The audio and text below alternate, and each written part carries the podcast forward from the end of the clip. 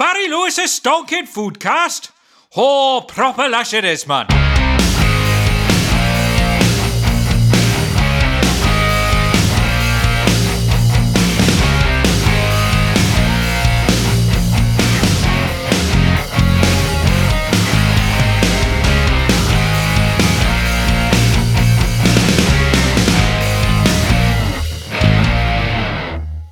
Hello, everybody, and welcome to episode two of the Stonking Foodcast uh, with myself and Mr. Alec Plowman. Hello, it's very exciting to be back in the world of foodie goodness with my good friend Mr. Barry Lewis. How are you doing, Alec? You had a good week? yeah, I've had a good week. Uh, well, I say I had a good week. Kids have been off sick for a few days, so it's been vomit fueled. Oh. But that that notwithstanding, it's been all right. Yeah, I mean, it's that time of year, isn't it, where loads of bugs are going around and, um, you know, everyone's catching everything and sharing it in the world of you know, that true spirit of sharing is caring. That is here. Yeah, Chris, the the Christmas spirit. Nothing nothing says impending holiday season like uh, gastroenteritis. like Mrs. Barry works at a school and she comes home pretty much carry. She's basically you know, you get people that don't get ill, but she carries them. Yeah. She, like she's she's a germ carrier. She's like picking up because she's seeing so many kids at the moment. Like she'll come home and just like come on kind of like a, a tapas of germs. You know, which do you want? Let's spread it around. Let's give one to the dog. You know, even the dog's got a cold at the moment. Boston, he's like sneezing a lot. I don't know. Don't know if you can get flu tablets for dogs, but a, tapas of germs Yeah, is one of exactly. the most wonderfully bonkers descriptions of uh, gastroenteritis uh, and its carriers that I've ever heard. But Yeah. uh, I'm glad that you shared that poetic poetic insight with us today. it's quite niche for Spanish people, I think, possibly. You know, it's a, it's it's a tapa, it's a spread. It's, you know, it's a gather around the table, you know, stick all the germs in the middle, help yourself. Yeah, lovely. what a way to start. Ah. So have you um, got up to any sort of foodie adventures this week? Um, well, just the usual stuff, really. Uh, you know, been lots of been lots of cooking in the Plowman household, uh, as there always is. Yeah. Um, had a stonking Sunday roast. Oh, um, what, what, meat, was what meat did you go for? So I went for went for pork in the end. Nice, Um, nice, nice. with um, I messed up the crackling, which I'm annoyed about. I didn't I didn't score it enough, so we had we had some soggy crackling in the middle. It was fine on the edges, but they- Yeah, I yeah. didn't take enough didn't take enough time rubbing the salt in, which was a mistake. But um, we did it with um, rather than the usual route, we went for a bit more of a Mediterranean vibe. Oh, nice. With the seasoning and stuff and didn't do a didn't do a traditional gravy just went with the meat juices i always find with pork that it's such a it's such a fatty meat that you almost don't need to bother with a gravy you can just ladle those juices on over your veggies and it's it's all good did Yeah. it all in one tray as well so just let it soak into Oh, everything Yeah, that simplicity. I just love the apple sauce. And I, although you just to touch on the word scoring pork, I can't think of Strictly Come Dancing with you actually literally having scorecards at the end of, hmm, I'm going to give this pork seven out of 10. well this is this is what my my family does whenever i whenever i cook they're, i would say they're cruel but fair So- oh, really? Do they actually score it or are they just like, literally, No, they don't score. My, my yeah, my kids are my kids are five. I think I can't imagine. I'm sure as I get I'm sure as I get older, they they will do. But that's that brutal honesty of a five year old. They would literally score it and be like, yeah, two. Because I'm, you know, I don't, I have no, you know, I remember obviously Chloe's just slightly older than that now, and that's there's a brutal in innocence and honesty. Like Phoebe being a little bit older now for me, she's just like a little bit like, okay, yeah, could try harder, uh, that sort of thing. But Well, no, I love a pork roast. That's probably my favorite actually, or beef. I don't know. I just like, I like the sauces almost as much as the meats, like the horse. I think what you're doing here is the classic thing where you've gone, oh, my favorite roast is definitely pork or beef or chicken or duck or turkey or lamb, Hmm. which is what I always end up doing. I'm I'm entirely indecisive as to what my favorite roast is. Yeah, I think that's the great thing about a, a roast dinner in the UK is that's that obviously um, I, w- I went over to Thanksgiving last year in America, and um, it for, to me it was kind of like a pimped up roast dinner on, in, uh, with the, with the turkey, and you know some of the sides were incredible, really fun. But I was like, wow, you, uh, you guys don't really tend to do this every Sunday. Like that's you know turkey, may you know obviously Christmas dinner, uh, but obviously you're not getting the chicken, the the beef, the pork, you know rotating that, and even like the veggie options as well. Just can be really fun, and I kind of like that British thing of like a Sunday, very traditional thing. I, I do like that, and I was trying to explain that to my American friend. I was like, "Yeah, this is kind of like a roast dinner. Uh, a roast dinner turned up to eleven, Spinal Tap reference maybe. Uh, but yeah, and in the UK, like we would kind of have this nearly every Sunday if, if you stuck to traditions. And I, I kind of was like, I want you guys to experience that. So my American friend might be coming over here, uh, so I can unload a load of roasts on him, like literally fire Okay. roast dinners out of a gun at him. Always a good plan. The getting out the traditional the traditional Lewis family roast cannon. Yeah. uh, is a, a traditional way for for uh, an overseas guest to experience. Yeah, like a t-shirt gun. You know, when you go to a gig and they're firing out t-shirts, you're just literally firing out roast dinners. Yeah, it's it's danger, dangerous but delicious. oh wow, that's a band name. So I got a I got a question for you. Okay. We're talking we're talking here about delicious delicious roast dinners.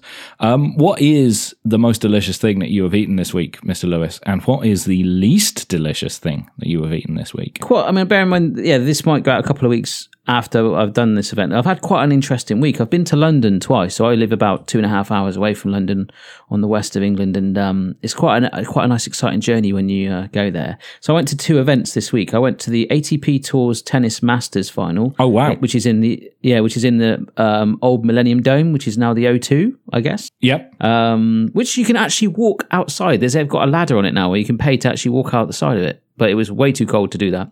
Um, and I also went to Twickenham for the rugby for uh, a match between the Barbarians and Fiji, where I saw a follower uh, who, well, I came up to me and took a picture of me, which was very, very nice as well, which is always very surprising. But uh, I, think by going to London, you always open your eyes to, and also traveling, you you open your eyes to good and bad foods. And going back to the rugby, I went to Twickenham and I was kind of thinking, yeah, we're going to go there. We're going to have like, you know, just grab something from a burger van. And when we go to London now, we tend to hire out a driveway. This is websites where instead of parking in London with a congestion charge, I get quite worried Yeah, about yeah. that. But anyhow, when we parked up, we were like, you know, let's go have a little wander. We've got a couple of hours rather than go to the ground. And we stumbled upon this, like, well, it was really weird. There was a real proper greasy spoon cafe. And we are like, oh gosh, okay. Well, you know, we're on a day out. You know, if we've got, we just want to have some sort of late brunch, let's, let's just get something there. And then we looked around the corner and just, there was a little row of coffee shops and this, it was like a kind of Italian owned theme one. Although the lady that served us was Australian, but the waiter was definitely Italian Okay. and it was like really rustic laid out. The toilet, I took a picture on my Twitter actually. It had handles all over it. It was really weird. like I've never seen a door like it. So you know, like a door handle, they just got like a selection of every door handle you can think of and just stuck it on. We weren't actually sure how to open it, but I went there and had this really, really nice bruschetta with uh, Parma ham. Okay. It was just phenomenal. And I was just so hungry. I didn't really study it that much to really analyze how he made it, but it was just like the re- really nice, fresh quality bread. The tomatoes were gorgeous and the Parma ham was just, yeah. I mean, it was London, so it was like seven quid. Yeah. Um, so, I mean, I think probably in my hometown that'd be like two pounds.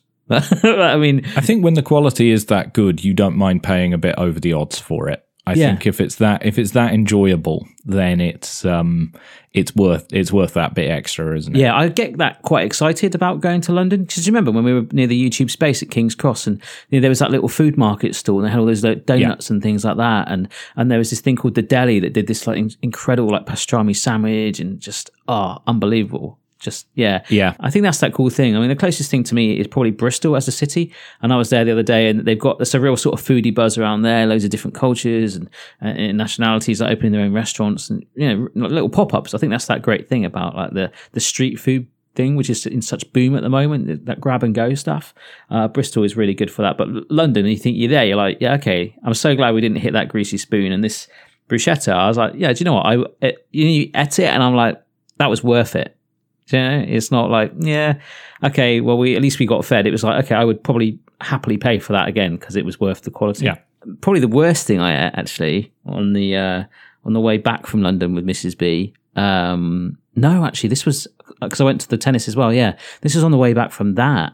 We pulled in at the services because it's really late getting out, and I think it was like half eleven at night. And I think sometimes the services actually inside the motorway services they shut serving some of the food. Yeah. So we're like, right, we better just get you know just pull in and get anything. And it was either KFC, so Kentucky Fried Chicken, which I was the designated driver. And I- I don't know if it's just me. I cannot eat KFC without getting extremely greasy hands. And no matter what I use, if I've got some wet wipes in the car, if I use the, the lemon scented thing they give you, I will still be like greasy hands and sliding all over the steering wheel. So I opted for a Burger King and I just went for, um, well, no, I think it was pretty good. It's supposed to be called like a double bacon burger king or something. Yeah. And um, that, and I bought one for my friend Zach who came with me, and that came to sixteen pound, Ooh, okay. and it was insane. And I obviously, you know, it's fast food; it was just an emergency fix kind of thing. Open the wrapper, and it was like that very stereotypical thing where you know you see the whole burger looking glorious and pimped up and all that, and then you open it, and it's like that.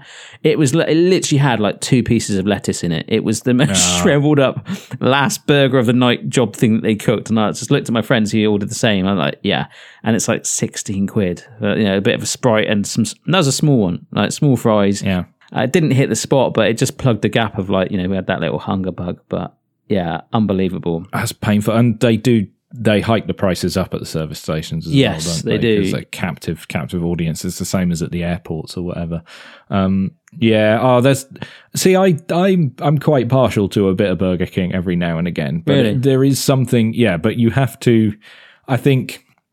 As you said, by the time it's you know one o'clock in the morning and it's the last burger in the shop thing, that's never going to be a good experience. And like your fast food burgers also live and die by how well they've actually put all the stuff together. Yeah. You know, as you said, if you've only got two bits of lettuce, then you you feel like you've been cheated. Yeah, absolutely. I actually know uh, the McDonald's photographer who does all of their photography for their posters, in store, brochures, and he uses a very expensive camera and an extremely skilled team of home economists to make uh, the burgers look appetizing. Um, but I've I've actually been there and watched him do it, and to be fair, that burger. I think is a McDonald's burger, but it's Yeah. definitely been cared for. Certainly not in the rushed service station last burger of the night job like what I had. but he could be a really interesting chap to actually get um do a little chat interview for for the podcast. Actually, I could like send him over some questions from uh, listeners. Actually, just sort of saying you know because I did a video of like you know how you put cotton wool in a microwave with a bit of water, put it behind some soup. Like he's got like so many hacks like that that he uses to make food look insane. Like for my cookbook, one of them we did this uh, dish, this Rocky Road, they're just cubes in an ice cube chase. I think it's called Ice Cube Chase Rocky Road. But uh, he got me holding like a couple of the skewers, uh, like bamboo skewers with the Rocky Road s- squares on, and he was like, just wobble it up and down in front of the camera for me. I was like, okay, and he managed to make it. Um, he got a massive pile of icing sugar and dropped all of the cubes from a height, so it looked like a volcanic explosion of icing sugar. And then he photoshopped in me my hands with the bamboo skewers, um, but obviously removed my hands and the skewers, so it just looked like more and more of these um, Rocky Road cubes were falling at different paces with the blurriness. It was really clever, and it's like I think there's a real art to to food photography. I Yeah. think it would be great, as you said, to get to get some uh, listeners' questions for for the people who do that professionally because it's a real skill and it's fascinating some of the techniques that they use for it. what about the worst thing you've had then? Uh, so at the time we're recording this, we're towards the uh, we're getting now towards the third week of November. Uh, so all of the supermarkets have their Christmas sandwiches out. So I have been sampling some of the Christmas sandwiches. Now I can't eat gluten and I can't eat dairy. I'm intolerant to both of those things, which means that I'm actually limited to a single kind of Christmas sandwich. The only kind of Christmas sandwich that I can eat is the gluten free turkey and stuffing Christmas sandwich, which seems to be the Christmas sandwich that all of the shops do.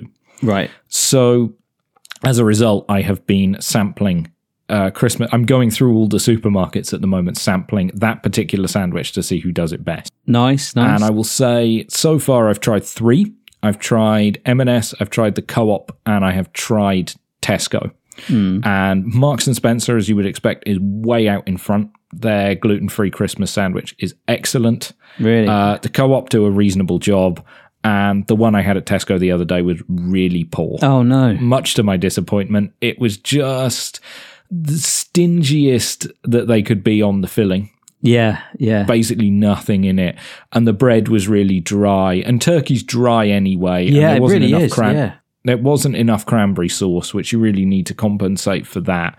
Um, and they didn't put any like bacon or sausage in it or anything else. Um, so yeah, so it was just a really. Um, I, I bought it straight after the gym as well, so I was really hungry, and then I took a bite into this incredibly disappointing sandwich, and just that instant feeling of buyer's remorse was like, oh, It's just dry then, just just like Yeah. just nothing there. Yeah.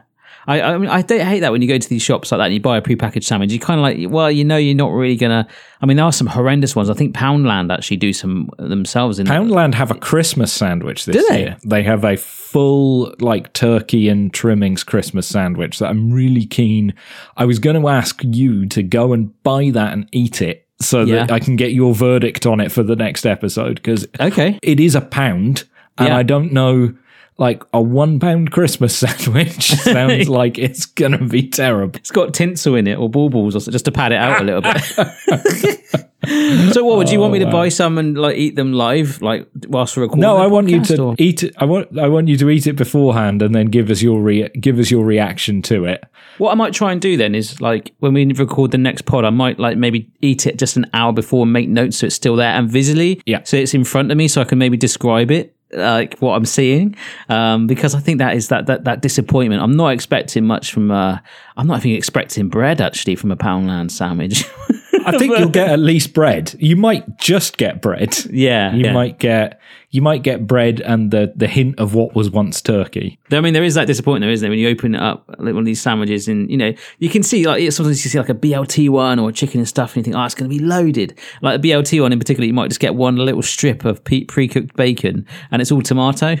you just like, okay, yeah, yeah, all I will say M&S doesn't disappoint in that regard. You'll pay for it, but it's but you get a good sandwich. So Right, right. I've got to keep an eye out for some of the crazy um, Christmas foods that are coming out, actually, because there's normally some pretty interesting stuff in the supermarkets and things. The best one I saw last year was I can't remember. I think was it Iceland had Christmas tree flavor crisps. So pine flavored.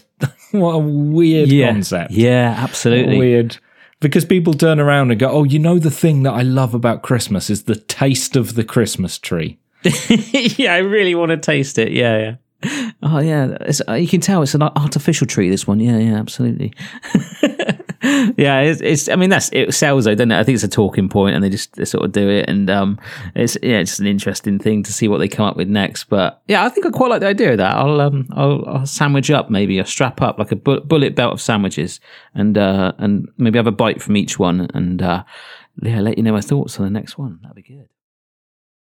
So, uh, before we recorded this episode, Mister Lewis, you put out a uh, a call on Facebook to your uh, to your followers, um, asking them about their cooking nightmares. So, do you want to tell us a bit about what that is and what that means? Yeah, I mean, we sort of came up with the term cooking nightmares, and it was kind of like that thing of it didn't actually necessarily have to always be like cooking in terms of like something, an accident has happened uh, in in your presence. You know, if you've been cooking, for example, for me, I had a massive cooking nightmare the the night uh, Phoebe was born. I went home a little bit tipsy, tried to make a pizza, took it out of my bare hands. Yeah, pizza, cheese went everywhere, burnt myself, fell asleep on the toilet, all stuff like that. Uh, but you know, it's just funny cooking. I feel like I feel like the falling asleep on the toilet is not so much related to that as I mean, the yeah. alcohol consumption. Yeah, that was a little bit like that. I was, like, I was so hungry. I just put this pizza in my bare hands and took it out with my bare hands, which obviously is not very sensible. And it, that molten cheese was so hot. Uh, it just clings to you. It's just, yes, it was kind of like, that's why I think what made me think, right, I need to learn to cook soon. Um, but we had, uh, I wanted sort of like the mix of like restaurant ones as well, you know, getting a fly in your soup or whatever, or some, some sort of funny stories. And we got sent an absolute mountain um, I don't know whether this should be a regular feature, but a lot of them tended to be ones at people's home when they were cooking, which is really cool. Um, but any going forward, if you've got any restaurant ones as well, um, we, we pulled out some of our favorites, didn't we? Yeah, well, we've got, as you said, so many people responded to this, which was awesome. Uh, and I think, um, you know, just keep them coming in, guys, whether it's nightmare stories that you've had cooking at home or nightmares that you've experienced in a restaurant or bad experiences with takeaway. Um, but yeah, we got some, we got some great ones that have come in before we, before we jump into some of our favorites so far. Um, my question to you is, other than the aforementioned pizza disaster, have you got any cooking nightmares that we can kick this off with? God, I think that was one of my favorite ones actually. Um, I, put salt in cakes by accident instead of sugar. Um, I was doing a video years ago uh, where I was making ice lollies made them all real nice homemade authentic fruit juice healthy co- um, cocktails? Well maybe. Uh, ice lollies with uh, phoebe back in the day. So i'm trying to film it one-handed. She sat in her high chair because she's so young. I bend down and put it in the freezer and literally the whole population of uh, you know the, the, the concentrated mix just went all over my floor. So I, I, lost a video and i had a very sticky floor and then phoebe was just laughing. I mean it's still up on my channel years ago but that was that was just a bit of a, a video nightmare actually which i think is quite relevant to me.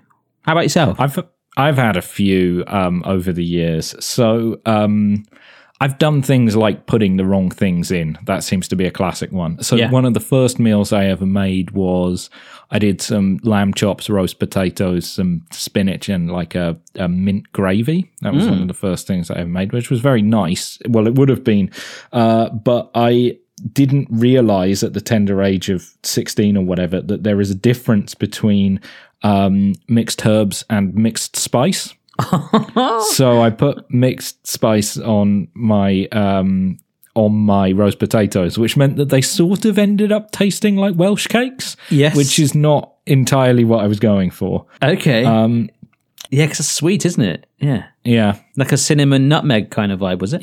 Exactly. Which is just, you know, the flavors that you expect with, with roast lamb. But yeah. um, so then, uh, oh, I've done other stupid stuff. Just uh, when I was a teenager, experimenting with ingredients that had no business going together. I can mm. remember I once made a nice creamy leek and potato soup and then said to myself, you know what this needs? Hot chili powder.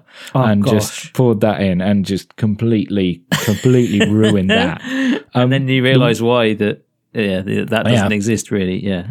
the worst, the worst one we've ever had was Philippa and I. Um, this was just before the kids were born. We'd bought a uh, a like I'd gotten a slow cooker for Christmas that year, so I was obsessed with slow cooking at this point. And I bought this recipe book that was like, you can slow cook basically everything, mm. which is a lie.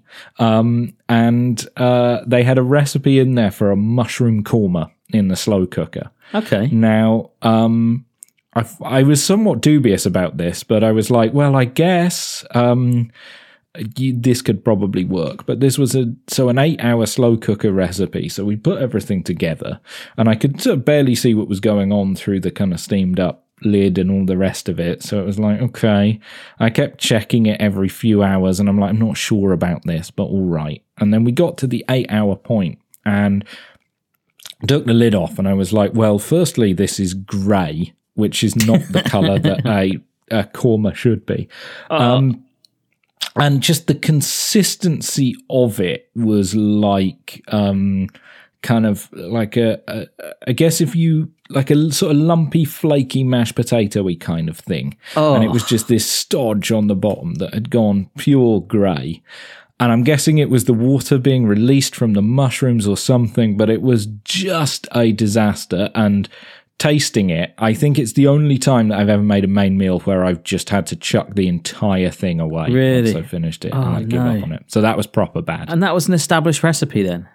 Yeah, in this rubbish recipe book that I got that had all these things that it told you you could do in a slow cooker that you couldn't.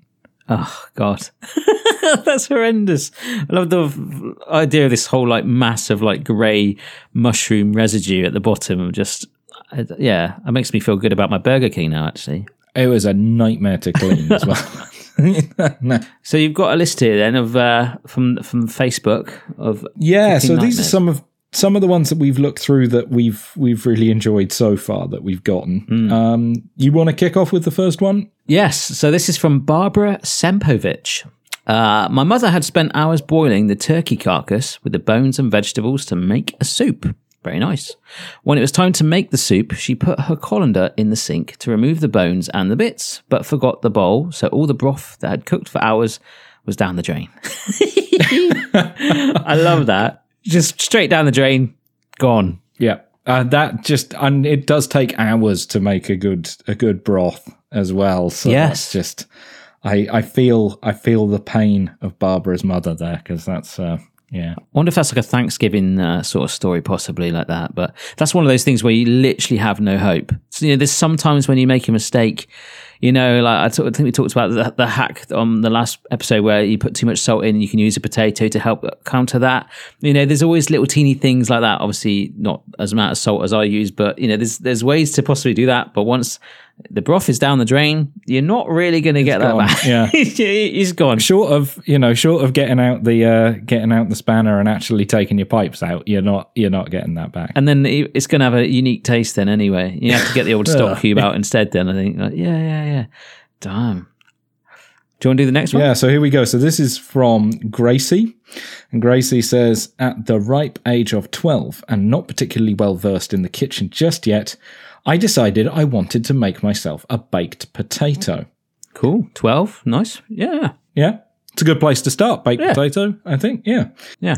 I asked my mom how long to stick it in there for, and she told me about six minutes, so I followed her suggestion before stepping into the other room. I came back to find the whole house full of smoke. By some miracle stroke disaster of nature, the potato had caught on fire. Oh wow. I can't remember who got a hold of it, but someone grabbed it from the microwave and tossed it outside into the fence line. I never could figure out what caused it to catch on fire like that. With as much moisture as a potato has, it should have shriveled, even if it was too much time. The door to my mom's microwave was permanently warped as a result. and needless to say, I tend to opt for the oven nowadays. Wow, because like that's a legitimate way of making a, a jacket potato in a hurry to accelerate the because that softens it up from the middle. I mean, I love a slow cooked baked potato. You know, my favorite way is just get a big old potato, wash it, you know, prick it with a fork, but actually cover it in oil, salt and pepper, chunky salt and pepper, flake salt, and bake it on the rack for a good hour and a half, something like that, maybe an hour, depending on the heat of the oven, and you get that real nice crisp. But there's a way of yeah, sticking it in the microwave really quickly just to get that softened bit, and then just crisping up the outside. So that must be a freak with a microwave or some sort of water. I don't. Yeah, that's that's weird. That is. That's like I don't know if maybe there was some kind of thermonuclear device planted in the potato or something, but that's um that's odd and terrifying. But there we go. I mean, if she washed it, maybe it could have been that, or if there's a bit of foil in the microwave, get that going. But microwave is a dangerous thing. Or if she washed it in kerosene, maybe. I don't know. yeah, just oh, this will get it going. Yeah, you want to try this? Oh wow. Okay, uh, Vanessa Parry. When I got my very first microwave cooker, I decided to make some shortbread in it. What I forgot was that the cooking time in a microwave is a lot less than with an ordinary oven. I set the timer for half an hour and walked into the kitchen to find smoke drifting out of the microwave. That shortbread was welded, literally welded to the glass baking dish. I soaked the thing in water and washed up liquid for two days and could still not separate dish and shortbread. It had literally become one. I ended up throwing it away. My microwave had brown stained vents for the rest of its long life. I like the fact that Vanessa kept using it. That's loyal, you know? I like that um, Vanessa uh, Vanessa's first experience of using a microwave was such a disaster as well. That's um, These are microwave cookers. I wonder if these are because in America they have slightly different ones, don't they? They're like more like. oh okay. I don't know if that's. I mean, I think this is still your classic microwave, to be honest, I, because you would not put that in for half an hour. like I've done some microwave meals. You know, there's a really uh, good video I done with like some mugs. So it's just like a three course mug recipe. So like savory, yeah, yeah. like um, like you know, you could make dum- dumplings and things like that. But the dumpling, you know, it's just the flour mixed together in the water, and it just co- coagulates and cooks and makes like a dumpling in like two minutes. So like if putting putting that in for like half an hour, that's like she said, it's like literally welded to the dish. I love that. I wonder if she ever got it off. Well, she, but she says she threw it away, so I would assume. Oh not. yeah. I wonder if the guy at the tip or the bin was just like, yeah, yeah, I'm gonna, I'm gonna. This is a challenge. He's been chipping away at it for years now.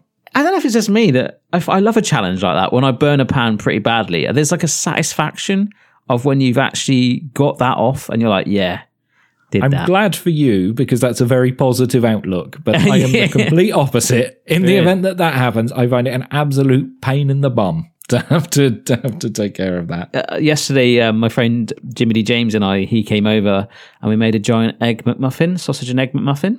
Oh, okay. And um, that's a bit of a spoiler, really. But um, we made it in baking tins, fairly big ones. But then I had a, a super-sized baking tin that I used to make the burger because obviously when you cook it, it shrivels up a little bit. Yeah. And when by the time we baked that thing, the pan was just obliterated. But last night, soaked it, got my brush out, and there was just kind of like this this moment where I just brushed away the grime, and it was revealing its true self again. I like, that felt good. did you um did you play True Colors by Cyndi Lauper while you were doing this? Was that, No. Uh, did you have that on? Because you. Oh gosh, yes, yeah. I, I, that would have really enhanced the the atmosphere. Yeah. see your true colours shining through, just some wiping away the grime. I, I see a, a washing up liquid marketing campaign with that now. tear in your eye as the as it reveals it. Yeah, it's like a little flashback at the start in black and white of like burying a pan in your garden, like no, and then. but wait, It's not. It's not like a murder weapon. You don't need to bury it in your garden. Yeah, it could be Just like an old pet. tip, You're just mate. like, oh, you know, I love that pan. I get quite close to my pans. Do you? Like, do you? Yeah, I- yeah. I have, a, I have a preferred utensil and a couple of pans. I'm like, right, if I got to pick out, I want. I'm I'm going for that one every single time. And it's like, oh no, that one's in the dishwasher. I really don't want. Oh, I'll have to use this one. It just doesn't feel right. Eh? See, I've spent years because I I started off like everybody does with rubbish pans, cheap pans. Yeah. But over since I've gotten more into cooking, and especially since having had kids, I've spent a few years sort of replacing those and building up a, a set of pans that I'm really happy with, are really reliable and really do what you want them to do. And yeah, so I yeah, I'm very I get being affectionate towards your kitchen utensils. yeah, and it does make. I genuinely believe it makes cooking easier with the right tools as well. like that. Absolutely makes Yeah. a huge difference. If you're going to invest if you're going to invest in anything, think about, you know, good set of knives and a good set of pots and pans Yeah. is really important. because a bad pan is bad. it really can be. That's it's scary because it could really put you off cooking if you because when you're first starting out as a student, the, the, the cheaper pans are significantly cheaper. Yeah. and like just trying to make a stir fry or something, just you know frying up mince, like it's even something as simple as that in in bad pans. That can become pretty hard to do, and it, you could be like, "Well, I can't cook." And if you give them someone uh, like a real decent pan or just a, a fairly okay non-stick one, uh, it's just like completely different. Like I don't know. The th- the thing I will say and the thing I discovered is if you want to get really good prices on good pans, gardening centers, like out of town big gardening centers Yeah. tend to have homewares sections. Yeah. And after Christmas, you will find the pans, they have massive sales on them. Oh, really? So yeah. yeah. so that's that's what I ended up doing, which is Yeah. a weird a weird bit of advice there. But in my experience, you can get some really good savings on your cookware at out of town garden centres if you are in the UK. I picked up uh, some new pots and pans and a Venus flytrap. Yeah. yeah what, what do you want? Okay, so I've got one here from Michaela, and Michaela says So, important knowledge for this story is that when I was growing up, my dad made instant coffee instead of brewing it from grounds. The, the reason this is important will be very apparent in a minute. Every year during the holidays, my mom would make gingerbread. One year, when I was a teenager, I decided that I would make it. Mm-hmm. The recipe calls for three quarters of a cup of coffee, tea, or milk. My family has always used coffee when making it, so that's just what I did. I made the batter, baked it, took it out, and it tasted awful. So I tried again a second time, still absolutely awful. My mom said, Okay, I'm going to watch you and see if we can't figure this out. And it turns out that she was putting in three quarters of a cup of instant coffee granules each time rather than three quarters of a cup of coffee. Oh, so the actual yeah, rather than a brewed coffee, like, Yeah. yeah, it was like two hundred mils, three quarters of a cup, I think. Uh, she's literally putting in the gram sort of weight equivalent of undissolved coffee granules. Oh So just gosh. concentrated, concentrated coffee, basically. that's like coffee gingerbread. That's a coffee bread, but like I bet that tasted. I don't know. To some like insane coffee addicts, that might have not tasted the worst thing, but then I think that's complete overkill. Yeah, like I probably would have eaten it in a fix if you know I I'd you know only gotten about four hours sleep or something. But Yeah, that sounds yeah, more yeah. like a sounds more like an endurance thing. I love the way she's doubted the steps a little bit. Thought, well, I better make it a second time just in case. no, still, yeah, you would think that three quarters of a cup of instant coffee granules would just make it taste good, but that is a, a mountain of coffee. Wow, that's like a a mini jar probably. yeah, God, I mean, well, just think you put a teaspoon into a cup of coffee. Yeah, you teaspoon wow. of instant coffee. So imagine three quarters of the cup. I don't know how many teaspoons that is, but you've probably got enough for about 20 cups of coffee there. Yeah, I reckon that's a good 150 grams or so, which is you know about 10 tablespoons roughly. I'll, I'll just off the top of my head. I mean, all I can tell you is that's a lot of coffee, and that would have been an insane caffeine high, even if taking a little. I mean, I like the fact she's tasted it as well, gone for it, and be like, you know what, this is awful. Make another one. Yeah, that's awful too. But I bet she hasn't slept for a few days. Yeah, I mean commitment for Yeah. you know for seeing it out. She worked out what was wrong with it, so so kudos there. Absolutely, yeah. Uh, this one from Paul Jacobson. Got home from work one night, made myself a sandwich, made a cup of tea, turned around to grab my sandwich, and there was a flipping, he literally said this, a flipping great slug on it. They'd been getting in through the holes in the old door frame. I threw it in the bin and had cereal instead. I I would have committed to that if I was you, Paul, because there's a lot of protein in there. Have you, so have you ever had a, have you ever had a snail? Uh yes, I have eaten snails. Yeah, me too. Yeah, I quite, it was not the worst thing I've ever had actually. I think if your mind, your mind is set on the texture, you know, it's it's not too bad. Like garlic butter on it as well, you know, French style. I've eaten snails several times. I like snails. Yeah. Yeah, I've only had it once, but I, I would eat it again. That's the sort of thing. It's visually didn't put me off bizarrely. Whereas frog's legs, I've had them once in uh, up in Chester, actually in the north of England, and uh, they were served. I don't know if this is a traditional way they're served normally, but it's like it was from the just above the waist down. Okay. So that it was literally served like two pairs of legs uh, on the on the uh, on the plate, and I'm like, I, I can't do that. I gen- I'm gonna have to try and do that again in a video. I mean, this was about 10, 12 years ago, but I think uh, have you ever experienced frog legs? I've never had frog's legs. I'd like to know why you were eating frog's legs in Chester.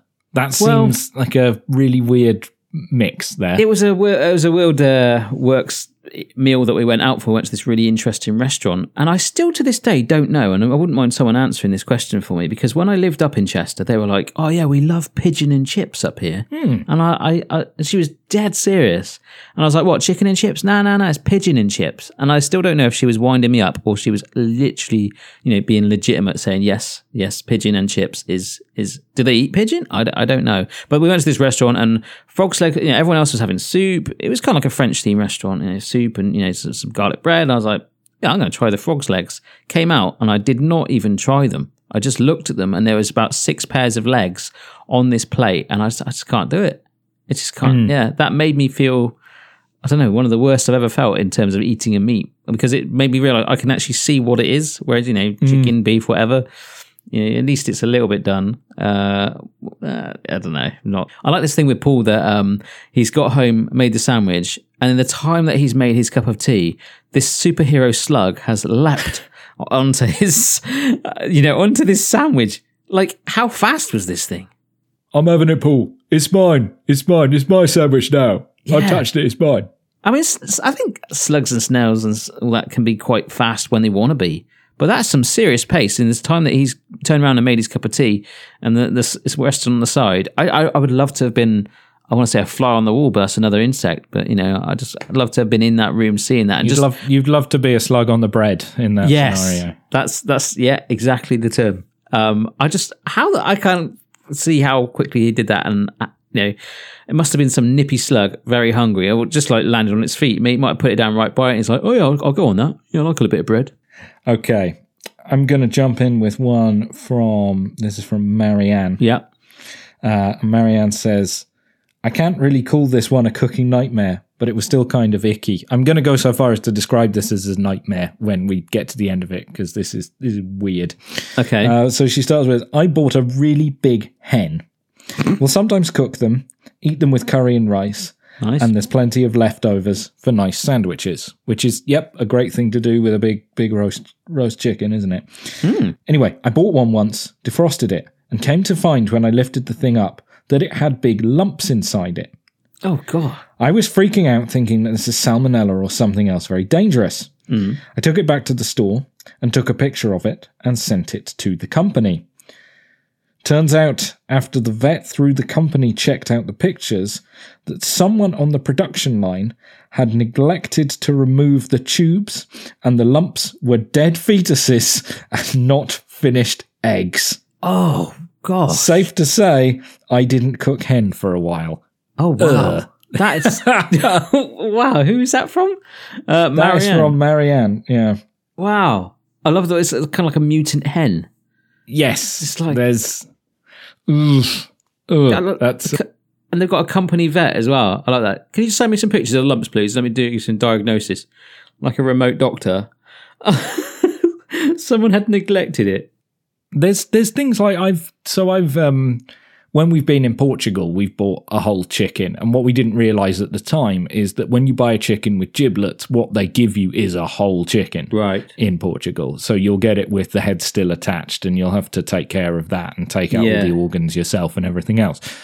I can deal with that, but the particulars of this detail are just Yeah. that feels a bit like something out of David Cronenberg yeah, the guy on the production line's last day by the looks of it, just like, yeah, we'll let some go and you know keep the tubes in, be all right. Oh, jeez, that's. I think I'm going to move on because I'm starting to visualize that. Yeah. uh, this is from Jeff Haynes. My daughter sounds like a wrestler. Jeff Haynes was that Hayes? Jeffrey Hayes was that wrestler? I thought I thought for a moment you meant my daughter sounds like a wrestler, and that's a my wrestling- daughter. Yeah. Yeah. Every wrestling like name has come up with. They've got to go with real generic names now. My daughter, my dog. Um, my daughter wanted tacos for dinner, so my wife browned up some burger.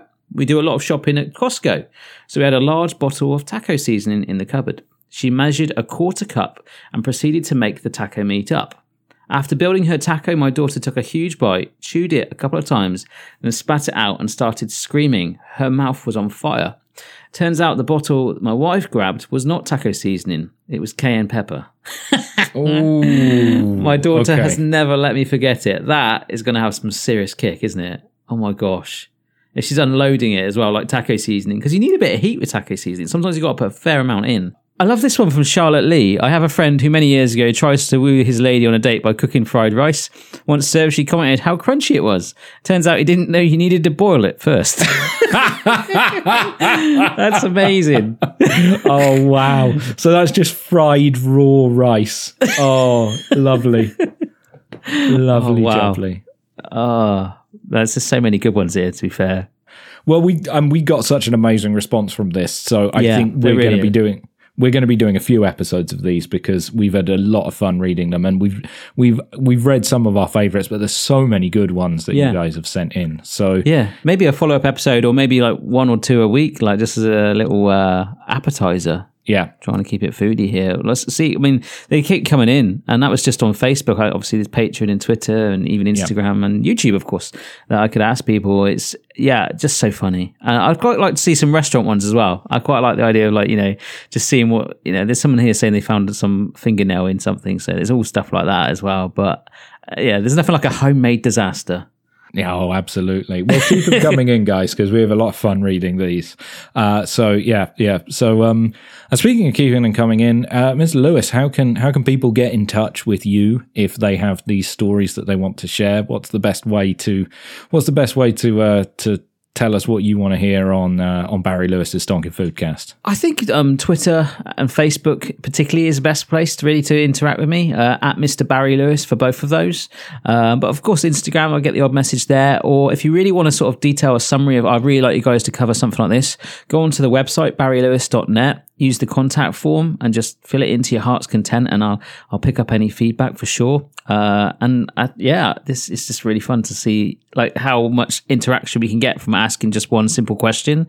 I'm quite interested to see once we get up to speed with this, like what other things we can go and like really get that interaction involved. So we really want to make this podcast as much as about you guys as as us and our stories of uh, pork and uh, you know, KFC and Burger King. Absolutely, yeah. Those three things specifically; those are the Yeah. only things that we're going to talk about. The rest is up to you. Yeah, yeah. but no, that's it. I mean, uh, if you want to share this podcast as well, it's going to be on all the main podcast provider services, I guess iTunes and SoundCloud and things like that. So if you know someone that might want to listen to it, uh, do tag them or share it with them. I would really massively appreciate it and give it a like at this early stage because that will help us reach new people. and positive po- positive comments and ratings on your podcast provider of choice makes a huge difference to us and our reach.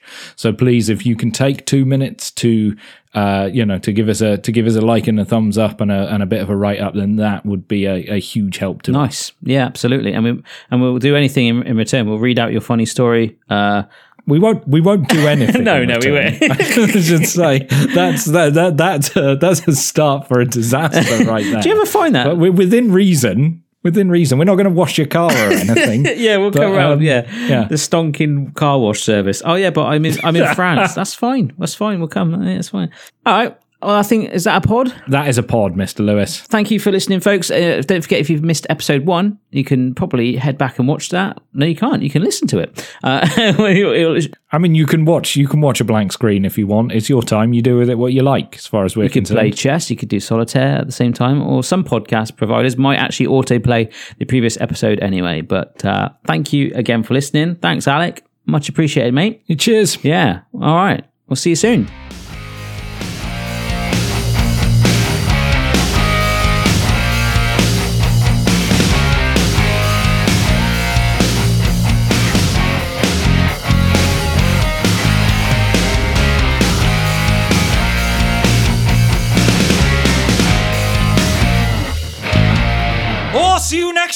Is it?